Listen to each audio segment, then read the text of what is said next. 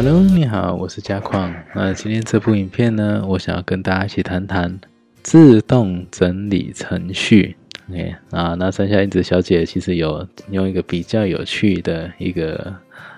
比喻哦。她说，我们人在便秘的时候哦，是不是就是我吃进去，可是没有办法出来，就是只进不出。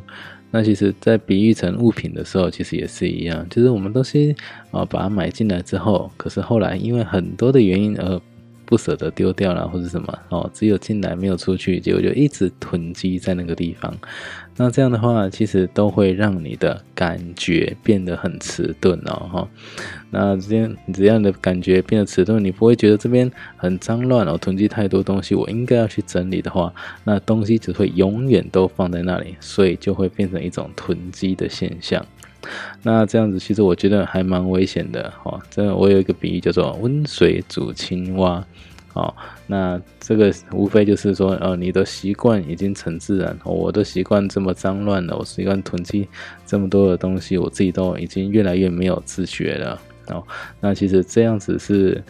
非常危险的一件事情哦。因为之前提过嘛，只要东西囤积的太多，其实你的能量场都会越来越偏向负面，那你整个运势就是会越来越下降哦。OK， 好，那我们再看194页的地方，那他这边其实有讲到说，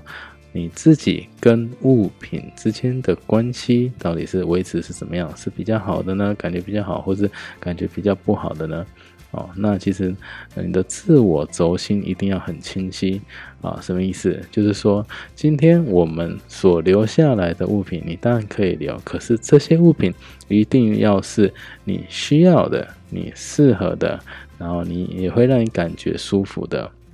哦。那这些东西你再留的话，才可以让你的心境上面有所提升哦，可能会变得更乐观。然后你的东西只要是现在用得到的，然后只要是这些东西留下来，就会让你比较有安全感哦。好，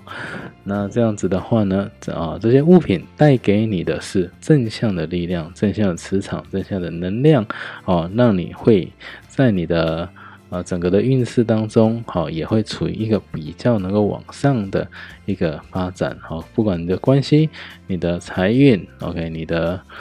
健康你的事业，其实慢慢都会向上发展、向上提升哦。所以呢，很多的案例其实告诉我们说从外在的看得见的方向的地方先行做改变，然后就会带动内在所看不见的一个内心世界的一个部分哦。好，那今天的影片就先到这里，那我们下个影片再见咯，拜拜。